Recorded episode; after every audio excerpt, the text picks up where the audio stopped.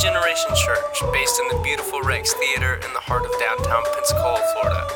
Our hope is that today's teaching will encourage and equip you to be firm in faith, to fulfill the call of God in your life, and to finish well.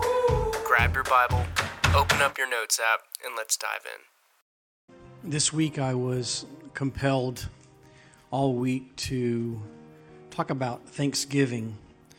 Um, I know we just had the holiday, but it's just really been on my heart.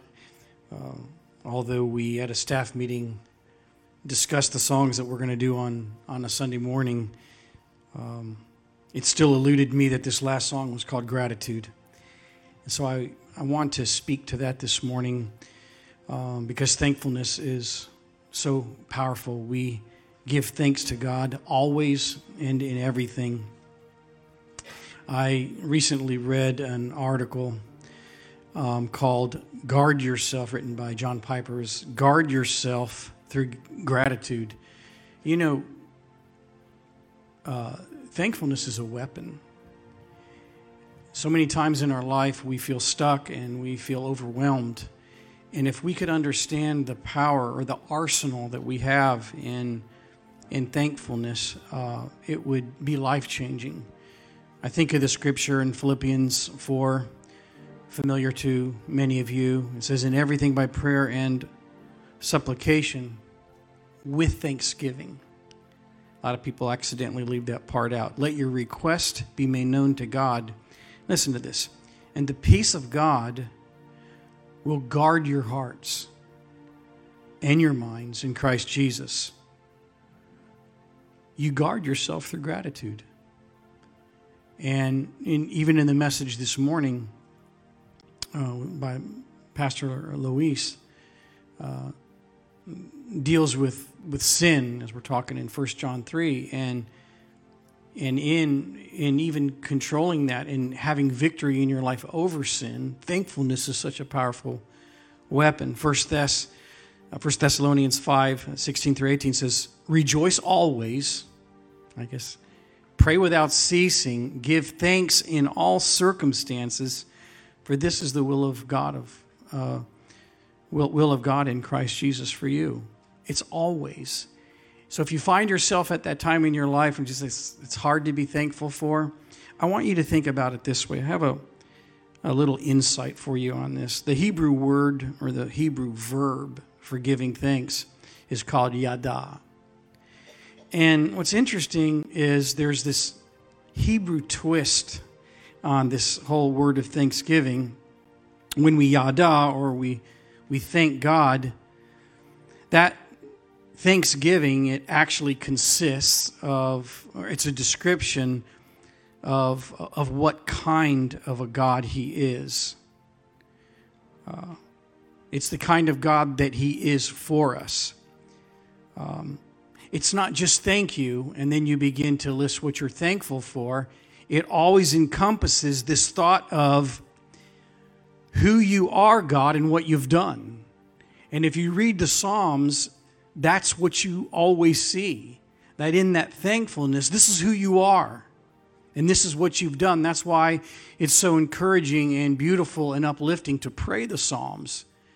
Because when you do that, you're giving um, you're acknowledging who God is. You're acknowledging what He's done. For instance, in Psalms 136, it says, We give thanks to the Lord for, and He begins to list it, for He's good.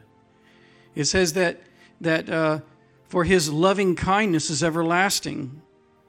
It describes who God is and, and what He's done for Israel. It goes on to say, in that uh, in that chapter of 136 of Psalms, it says He created the heavens with skill. He's made all things in this world.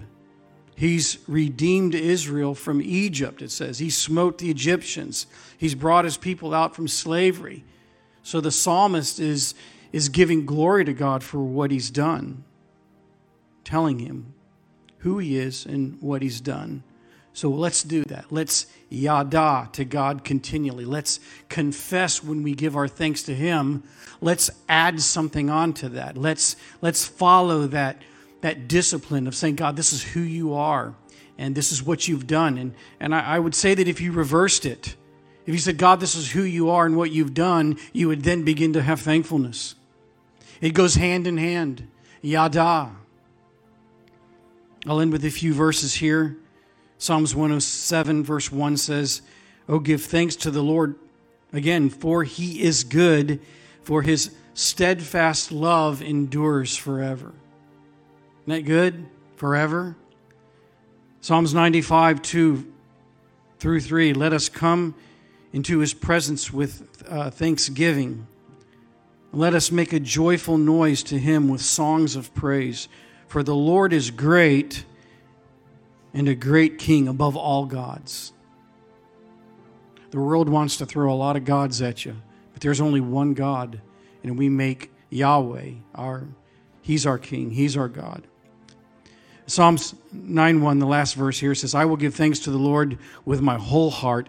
Listen to this I will recount all of your wonderful deeds. Yada.